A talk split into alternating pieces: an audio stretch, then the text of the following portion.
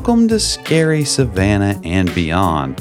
And we all know that the Alec Murdaugh trial is going on right now, and there's been some developments. And keeping with what we said, we're going to try to bring some information to you as to the latest as to what has happened. And Crystal, why don't you go ahead and take it over? First of all, you said Murdaugh. They say Murdoch. remember? Murdoch. Remember? Alec Or Murdoch. Alec Murdoch or Alec Murdoch. I'm acting like I'm one of the witnesses. Several people have said Alex Murdaugh, Yeah. even though that's not or if you're Nancy Grace, you say Alex Murdaugh. Murdaugh. She says Murdoch. I'm going to be selling T-shirts. yeah, so it's all over the place. But anyway, last week, remember we gave a little synopsis, and at that point, I was really trying to look at it as he's innocent until proven guilty because that's what they want you to do. exactly. And when they were done with everything, I really had not been swayed one way or another. I know it from seemed what I like had when been- you were watching it, you were like, uh, "They're not. They don't have the prosecution has nothing." Well, at that point, because they're they're very carefully building a case. I mean, they have to go layer by layer by layer, so it's going to go slow. It's slow Okay. moving. it makes sense. And like, remember, I told you it was expected to take three weeks. That's what you told me. Well, it's going to go way beyond three weeks because they are nowhere near being ready to wrap it up. really, Right. So it's going to be probably five, six weeks in. that's uh, a lot of time. It is. So this week, though, the state really ramped up its case and we started seeing piece after piece of circumstantial evidence, and it's starting to be more convincing in their favor, but I'm still, you know, trying to see it objectively. Yes, because all they really have that you know of is circumstantial evidence, right? Well, it is all circumstantial, but you can convict on circumstantial evidence. If there's like a huge amount that just makes it it, all like comes it's together. so not feasible that all of this stuff could have just randomly happened. right. Okay. And like I've been following the case for a long, long time. So, you know, I kind of had a bias towards what I believed about this to begin with. So it's really hard to set that aside. I'm really trying to, because I, you know, you want to give the person the benefit of the doubt. Because if they didn't do it, then, you know, you want to make sure you don't put an innocent person in prison. So what you're trying to do then is just all this isn't possible, but what you're trying to do is forget everything you knew Right. and I, like I've never heard of the man. pretend like you're a juror Mhm. sitting in this courtroom and all you know is what you're hearing from the testimonies and the prosecution and the defense.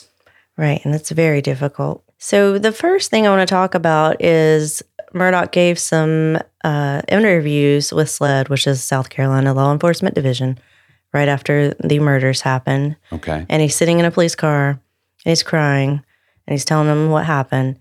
And the police officer testified that what he heard him say was, It's just so bad.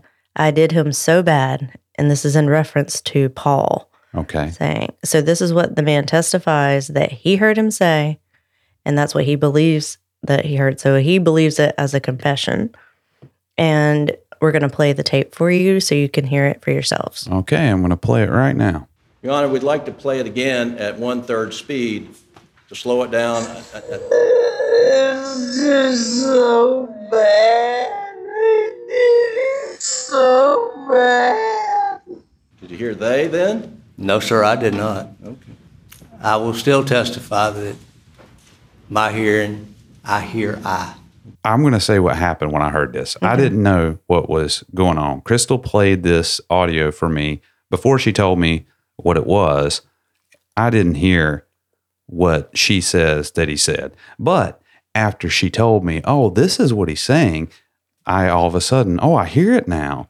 And I think this is sort of like, and I'm not saying he didn't say that. Mm. I mean, it's entirely possible. But also, your brain has a tendency to try to make things Fit. make sense. Mm-hmm. And sometimes the ghost voices and stuff that people hear is they'll say, "Well, the voice is saying this," And then you really hear it. you don't hear it till they tell you what you're hearing. So Alec, you know, he's clearly upset here. And he may have been saying that, or he's they're also saying it could be they did him so bad, but you don't hear they. And they slowed down the tape to one third speed, That's why it sounds so weird when you heard it. right? So it, so you can hear the distinction between I or they, and it does sound like I. But to me, he was also the context of it was he had found them that way, and that he you know, he was saying it's bad when he was talking to the 911 operator. It's like, I've been up to it now and it's bad. And he could have been saying, you know, I, it's so bad. You know, you just jumble your words up Yes. and don't necessarily know if it was a confession. If he did or did not do this crime, I believe that either way, he's going to be messed up emotionally and in shock whether or not he was the reason it happened. Because just think about it. If he did do this, mm-hmm. The man Mm-hmm. It's going to be traumatic either way. Mm-hmm. obviously has issues uh, financially, and that's stuff that will come out in later cases. Mm-hmm. But I don't think that he's probably a cold blooded murderer just by nature. Right. I think if he did it, If it was a it. whole thing, a lot of stuff building up to it. So, yeah, I don't know so much about if that was a confession, but that's been the big thing on Twitter this week. People have been dissecting that So left if they and right. Mm-hmm. did that in the courtroom, Mm-hmm. and can the lawyer jump up and say, "Objection! This is whatever. He ain't saying that. It's clearly this, that, or the other." Well, he can say that, but it's up to the jury to decide what they think he's saying because Okay. it has been admitted. This has been admitted. yeah, that was played for the jury. That's sort of a big deal. Although I, by, by itself, I mean, that's not something I think. Yeah, that alone won't be a, you know enough to convict him, but in totality, you know, with everything else, it can be one more piece. Yeah. Okay, so there were two witnesses that testified this week saying that they heard Alec Murdaugh's voice on the phone while they were speaking with Paul. Okay. So he is it places him in the kennels with Maggie and Paul, Which he said which he, he, was claims not in at. his alibi that he was never there that night. okay. So that's a big thing. So that's like messing up his alibi. And why did he lie way. about that? Right. And uh, another thing that we didn't know was Maggie Murdaugh may have picked up the gun that was used to kill her. Really? Right. She, you know, I told you that the two gun, the original guns were bought for Buster and Paul as Christmas presents around Yes. 2016. And one of them was lost. Okay. And it turns out it's a relative, I think maybe a cousin of Alex that, you know, he does, he makes guns and stuff, like puts together, you know Yes. and he actually sold those guns to him and he made another a third gun because to replace the lost one and Yeah. maggie's the one that went and picked it up and gave it to paul Assuming it was the murder weapon. assuming this is the murder weapon because it has been confirmed at this point that they do not have either murder weapon to okay. present so that was kind of like you weren't positive that they didn't but now we know they don't have them. We don't know where they are. And like i said alec says that the last time he saw maggie and paul alive were when they ate supper together that night. But you know they have the cell phone video and they've played this for the court now. It, we, it's been rumored this whole time that there was a video but now we've seen it.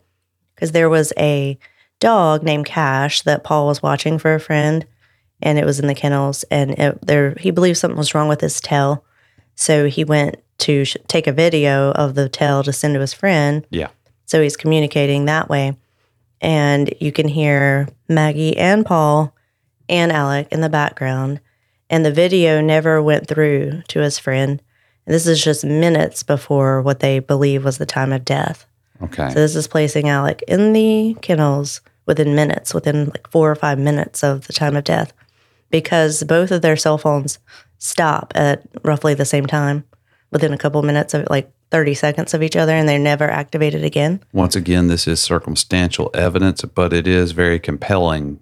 It seems to me like, case, you know, you forget what you were lied about it. Right. You forget what you're doing a lot of times, but like something like that, you wouldn't forget that you went down to the kennels. Because what's happening is Paul's making the video of the dog, but they have another dog in the kennels. It's their dog named Bubba. He's a yellow lab and he's got something in his mouth. And Maggie screams like, "Oh, there's he's got something in his mouth." And it's a bird. And Alex says it's a chicken. So you hear him saying that. Okay. So it's clearly him. There's two different people that identify his voice and they're familiar with his voice. And, And- his voice is pretty distinctive. You've heard it. And to say that uh, that he jumbled it up and forgot that this is a relatively pretty intelligent man. Mm-hmm. Obviously, looking at what he's able have been able to accomplish in his life, he's a he's a lawyer or was a lawyer, right? So He's been disbarred. he's I would assume so. Yeah. But he knows he was there. right. Yeah. And the only reason you would lie about that is if you have something to hide. I mean, why wouldn't you say, I was out there with them with the dogs and then I left. Or he maybe thought that if if he hadn't done it, that it would implicate him to say because he's probably thinking, who are they going to think did this? Yeah, that's true. So that both Maggie and Paul's cell phones, like I said, they ceased all meaningful activity around 849 and they think they were killed at 850. So it's Okay. really close to when the video was made, like 844. Yes. So, did he have time to leave? It also came out that when they searched Alex's phone, it had certain, like, there were two FaceTime calls that day, and that was all. And then when they took his Verizon bill and looked at it, there was a number of calls that had been deleted that day, like something like yeah, because 70 they keep calls. Mm-hmm. a log of that. Even if you delete it off of your phone, your carrier keeps a log of that stuff. Yeah, so they found discrepancies. Why do you? Why would you delete your cell phone calls unless you were trying to hide something? Like whoever deletes their yeah, cell phone I'll calls. eventually go in and delete like my old voicemails from like yeah, but that's not the same as telemarketers. deleting like Yeah. your call history. yeah. Once in a while, I'll go through if there's like a bunch of telemarketing stuff. I'll delete Now I can all that. understand why someone would delete their text because, Mm-hmm. for example, we're about to go video something, and there's a lot of storage space on my phone, and I looked at my text app, and it's got like five gigs of space taken Mm-hmm. up just from the text. So I could see how somebody would dump that. But your call history, And and and do it on that particular day. that's just Yeah. very, Why that day? Very suspect. Mm-hmm. And also, Maggie received a text from a friend that day. She's talking back and forth with her, and she sent a text to the friend saying, "Alex wants me to come home from Edisto. Edisto, that's where their beach house was." Yeah. And I also read that she said something like he's acting fishy, and that hasn't been confirmed yet. What exactly the text say, but they do have text messages. So she's a little suspicious about why he wants her to come home. Is this particular amount of evidence, is this something that's being contested as to whether or not Not yet. it? No, they just haven't gotten to that part. I don't think Okay. because there's a lot going on with that. Because we don't know why she was coming there. Something like they're saying that she, he wanted her to come home so they could go see his dad in the hospital in Savannah Yeah. because he was about to die. He died three days later, and neither of them went to see him. So, like, he ended up going to see his mom that night. He says, but he didn't go see his dad. Okay. And uh, another person that testified this week was Chris Wilson, and he is a lifelong friend of Alec.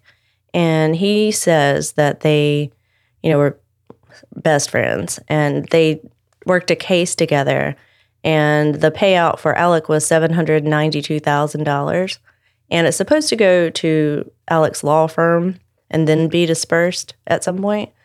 But Alec asked him to write the check directly to him and he thought that was a little odd and he like said that Alec told him he had cleared it through his firm and it was fine and all this stuff. So he ended up doing this and he says he was tricked and I mean you could tell that he really loved Alec and then it was really hard for him to reconcile that he would do this to him and all these other things he's done. And he was quoted as saying, I had loved the guy for so long and probably still loved him a little bit, but I was so mad. He feels like he was tricked by him. Because he was. Mm, a lot of people were. Can you imagine writing a check for nearly eight hundred thousand dollars Mm-hmm. and giving it to a person instead of to the law firm? I mean, the guy had to have known something was fishy about that. Well, he was telling him that he was going to put it into some annuities and things like that. That it, you know, it's all above board. I'm sure he. But he should have done his due diligence too, probably, I imagine and not just so. trust your friend. especially with that kind of money. If it was maybe five thousand dollars, maybe Yeah. not so much, but Yeah, nearly a million dollars. Uh, Okay, another video they entered into evidence this week is at 7:39 p.m. It shows Alec wearing different clothes than the ones he was wearing when the police got there.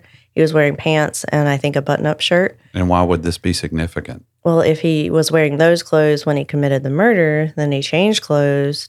And when they arrived, he was wearing shorts and a white t-shirt that had no blood or anything on him. So it's possible that he was wearing those clothes if he had committed the crime and changed clothes, obviously, after Mm-hmm. the fact. So if he did it, he took those clothes and those guns and disposed of them somewhere, somewhere. and they have not been found at this point. And if I heard those someone weapons are found, assuming Mm-hmm. they're findable and not at the bottom of a swamp somewhere in South Carolina, I imagine that could probably drastically change the outcome of this case. Like, Mm-hmm. for example, let's say that the trial ends Mm-hmm. and he's either found guilty or not guilty or whatever. Let's say not guilty.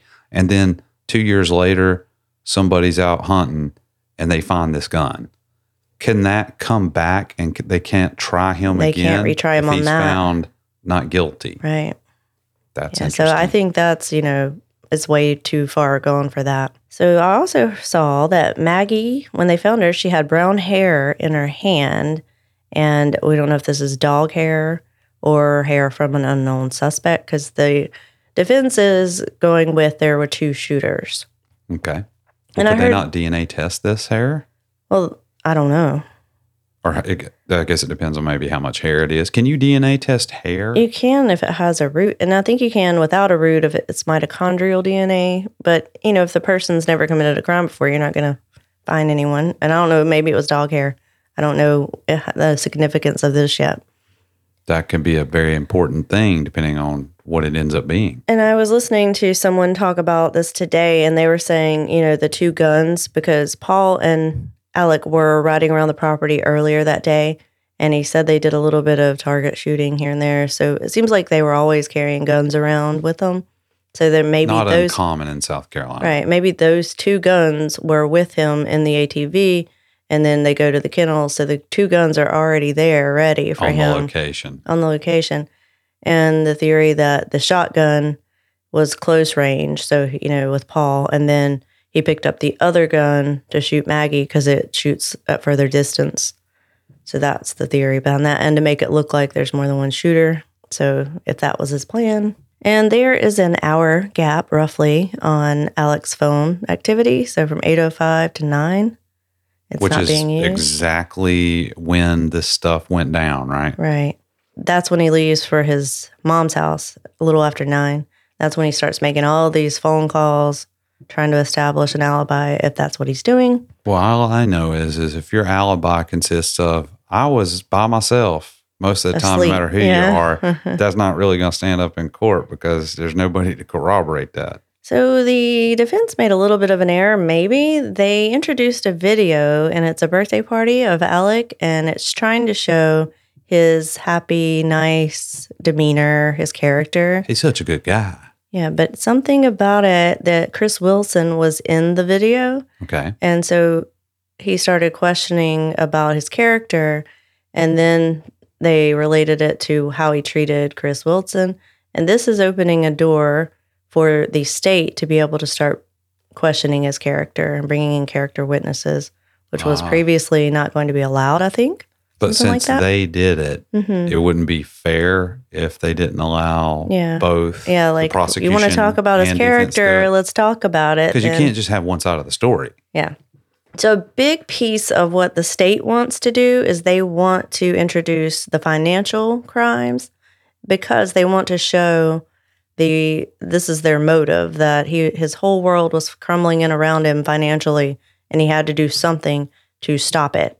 And I don't know exactly how this stopped it because it all came out in the end, but this is their theory that he did this to create a diversion, to draw sympathy. Because this really is that really is the motive. Without that, then what is the motive? Well, you don't have to have a motive, but a jury really likes a motive. So the state is really working hard to try to get this so uh, this in. And Judge Newman had the jury leave the courtroom for a very extended amount of time, and they brought in a bunch of witnesses that are talking about the financial crimes. And you can see the judge is really, really considering this carefully because he wants it to be fair, but he's got to determine the relevancy of this, you know, as far as Alex concerned. Yeah. Well, it does provide motive, especially when I heard the lady from his previous law firm saying, or maybe you told me this, that the day this broke to him was the same day that he went and committed, if he did it, that he Uh-huh. would have committed those crimes. Right. The, the day she confronted him about finding this check in his office that was not supposed to be cashed by him, that was written out to him.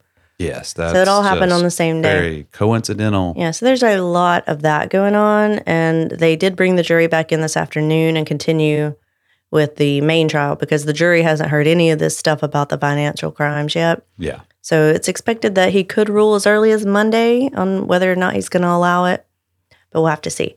But they're expecting this trial to be extended. Like I said, there is no way they're even close because they haven't even made a lot of decisions yet on what's going to be allowed. So, a quote that Creighton Waters said that I like today, we're going to read. When the hounds are at the door, when Hannibal is at the gates for Alec Murdaugh, violence happens. The same thing that happened on the side of the road happened on June 7th. Yeah, so he's talking about remember when Alec was shot in the head? And Paul was shot in the head. Yeah, so he's saying that every time something's coming down on him, some amazingly violent tragedy happens. So they're they're wanting to bring all that in. Another circumstantial thing, but still Yeah. seems to relate. Yeah, it's just crazy how that many things could happen unless someone is out to get them. So we're gonna have to see. Which is a possibility. it is a possibility, but we got to see if the defense can bring anything of any relevance. If there's anything out there, I guarantee you they're going to do their best to bring it forth to light. Yeah, they're gonna have to do something because the state's really gaining ground. So their their case is really starting to take shape, I think, and I'm really looking forward to this upcoming week. And we're gonna see what the judge rules on how much, if any, of the financial crimes are going to be allowed for the jury to see because we're hearing it, but they're not hearing any of that. So you got to just think about what they what they've got to work with. I have a question. If it was somebody that hated him from maybe that boat incident, just mm-hmm. for example, mm-hmm. and, and these people that died, it seems like maybe they could have either hired somebody to commit these crimes or someone in the family was so upset that they went and did it themselves. But if that was the case, how would they have had the exact same weapons that he owned? Well, what if they stole them? And that might be why they're missing. I don't. It just seems like And, but my it happened question, at the right place at the right, Right time, time. with the most available weapons, which Mhm. just happened to be exactly. If it wasn't his weapons, it's exactly like his Mhm. weapons. Which I understand that maybe the guns he had were not unusual. It's not like he's got a machine gun. I mean, this is a very common type of firearm. I assume a lot of people own, but it just seems very. well, those AR style weapons were custom.